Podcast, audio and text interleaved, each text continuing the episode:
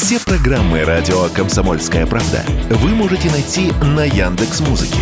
Ищите раздел вашей любимой передачи и подписывайтесь, чтобы не пропустить новый выпуск. Радио КП на Яндекс Музыке. Это удобно, просто и всегда интересно.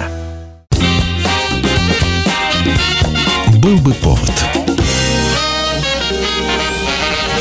Здравствуйте, я Михаил Антонов, и эта программа «Был бы повод» 29 января на календаре. И рассказ о событиях, которые происходили в этот день, но в разные годы, ждет вас в сегодняшней передаче. 29 января 1932 года на Горьковском автозаводе сходит с конвейера первый автомобиль ГАЗ-АА, знаменитая «Полуторка». Возвести такой завод можно лишь за 10 лет, утверждали американские специалисты. Но ГАЗ вступил в строй через два года после закладки первого камня. И не раз с тех пор газовцы заставляли говорить о себе – Взяв за основу американский форт, на его базе создается нечто уникальное и приспособленное именно для нужд СССР с его разным климатом и дорожным покрытием. Сама полуторка оказывается довольно простой. С четырехцилиндровым двигателем мощностью в 40 лошадиных сил, четырехступенчатой коробкой передачи со скоростью 70 км в час. Главные отличия нашего грузовика от американского аналога – это воздушный фильтр у нас он есть, у американцев нет. Усиленная подвеска, которая служит намного дольше на отечественных дорогах. И новый карданный вал. Большинство поломок, которые полуторка получает в процессе езды, как правило, устраняются прямо на месте, за что грузовик и любит. Другая техника, в отличие от газовского грузовика, иногда месяцами ждала ремонта и дополнительных деталей. Товарищ Магараев, мы можем рапортовать, что задание выполнено. Новый мотор? Проверен. Не вру. Да что он там, ей-богу, ну что, почему? Сейчас не вру. Товарищ Магараев, вы можете... Ну скажи ему, что есть, есть мотор. Вы можете смело доклад... Вы можете смело докладывать, что советский грузовик есть. Есть! Первый же год Горьковский завод выпускает по 60 машин в сутки. И ГАЗ АА – главное транспортное средство на стройках и в колхозах. Некоторые из колхозов записываются на эти грузовики на год вперед. Но главное использование полуторок будет именно в годы войны. Например, эта машина станет основным транспортом в блокадном Ленинграде. По дороге жизни по Ладожскому озеру полуторки пройдут более 40 миллионов километров. Эвакуируют более миллиона человек. Доставят несколько сотен тонн продовольствия и фуража и несколько десятков тонн боеприпасов. 1964 год, 29 января. Советский Союз получает своих первых олимпийских чемпионов в парном фигурном катании. Людмила Белоусова, Олег Протопопов. Советский Союз. Наша страна в зимних Олимпийских играх участвует уже 8 лет. Однако главные достижения и медали у хоккеистов, конькобежцев и лыжников. Остальные дисциплины пока оцениваются для нас как перспективные, в том числе и фигурное катание. В самом Советском Союзе обучаться этому виду спорта стали совсем недавно. Причем складывается даже такая ситуация. Если ребенка не берут в танцевальный коллектив или на балет, значит можно отдать в спорт фигурное катание. Вроде бы тоже танцы, но на коньках. Однако до мировых высот еще далеко. В индивидуальном катании на международных соревнованиях вне конкуренции американцы, в парном европейцы, как правило, австрийцы. Однако к 1960 годам количество школ фигурного катания и количество внутренних соревнований в Советском Союзе вырастает в несколько раз. И это чуть ли уже не элитная дисциплина. Когда встает вопрос, кого из фигуристов посылать на Олимпиаду в Инсбрук, всплывают фамилии Белоусова, Протопопов. Они чемпионы страны. Они входят в первую тройку лучших фигуристов Европы и мира. И в итоге в спорткомитете решают, пусть победу не привезут, но хоть выступят достойно. А выступят Протопопов и Белоусова более чем достойно. Они выиграют с перевесом в один голос и сенсационно победят на Олимпиаде. Spannung wurde die Revanche zwischen den russischen Olympiasiegern Belousova Protopopov und den deutschen Silbermedaillengewinnern Kilius Bäumler erwartet. Страну Людмила и Олег возвращаются в статусе суперзвезд. В том же 1964 году советские школы фигурного катания буквально будут атакованы мамами с детьми, которые станут слезно просить записать их ребенка именно в секцию фигурного катания.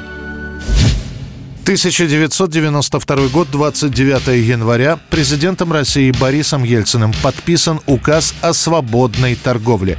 По нему разрешается гражданам и предприятиям торговать в любых удобных для них местах, за исключением проезжей части улиц, станций метрополитена и территорий, прилегающих к зданиям государственных органов власти и управления. Именно с этого момента у крупных развязочных узлов, автовокзалов, пригородных платформах, у станций метро, на конечных остановках общественного транспорта появляются импровизированные лотки, с которых с рук торгуют все.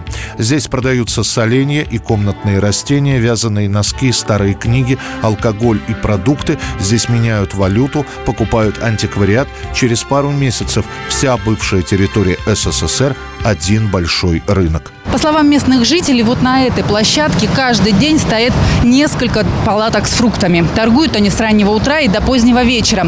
Но сегодня по какому-то стечению обстоятельств их здесь нет. Однако сама по себе свободная торговля без каких-либо правил и ограничений будет идти всего лишь несколько месяцев. Через какое-то время власти поймут, что разрешили как-то слишком много и начнут закручивать гайки. Сначала появится список товаров, запрещенных торговли с рук. Его будут обновлять чуть ли не каждый месяц.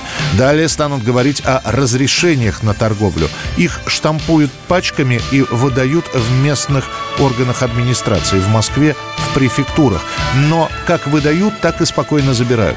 Уже к концу лета 92 года все торгующие обязаны получить разрешение на торговлю. А милиционерам дается задание тем, у кого разрешения нет, в идеале задерживать, минимум выгонять. Сами точки торговли очень быстро распределяются между небольшими группировками, и встать на более бойкое место торговли просто так не получается. Проверками контролирующих органов, которые были проведены в марте-апреле этого года, выявлены многочисленные нарушения земельного законодательства, миграционного, санитарно-эпидемиологического нарушения закона о защите прав потребителей. К тому же, несмотря на действующий закон о свободной торговле, никто из продавцов не защищен от такого явления, как рэкет, когда толпа молодчиков в спортивных костюмах могла окружить продавца и стрясти с него всю наличность, а товар сбросить в грязь. На ближайшие десятилетия страна торгует чем попало и как попало. Уличные ящики поменяются на крытые тонары, их сменят ларьки и палатки. Кроме отдельного класса под названием торговцы появляется еще один один челночники. Они занимаются закупкой товара за рубежом и доставкой его в Россию. Как правило, товар приобретается в Польше, Турции, в Китае.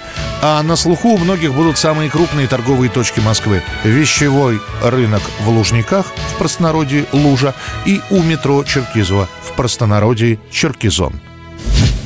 1998 год, 29 января. Вышедший в октябре за три месяца добирается до самых вершин всевозможных чартов сингл певицы Бритни Спирс «Baby One More Time».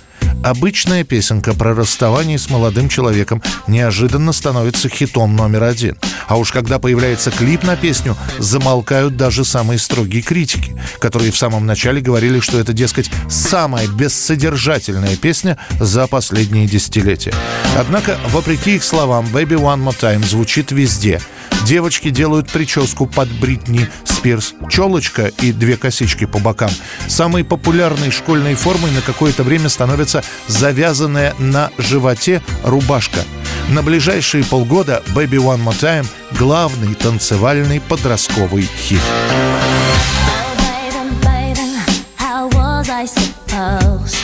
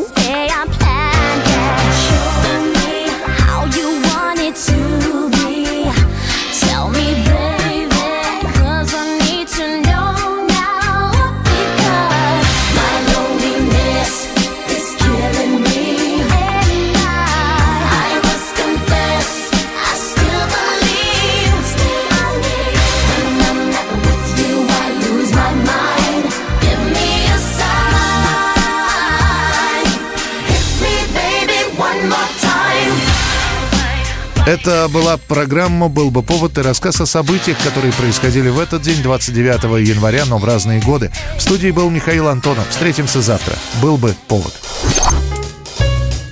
«Был бы повод»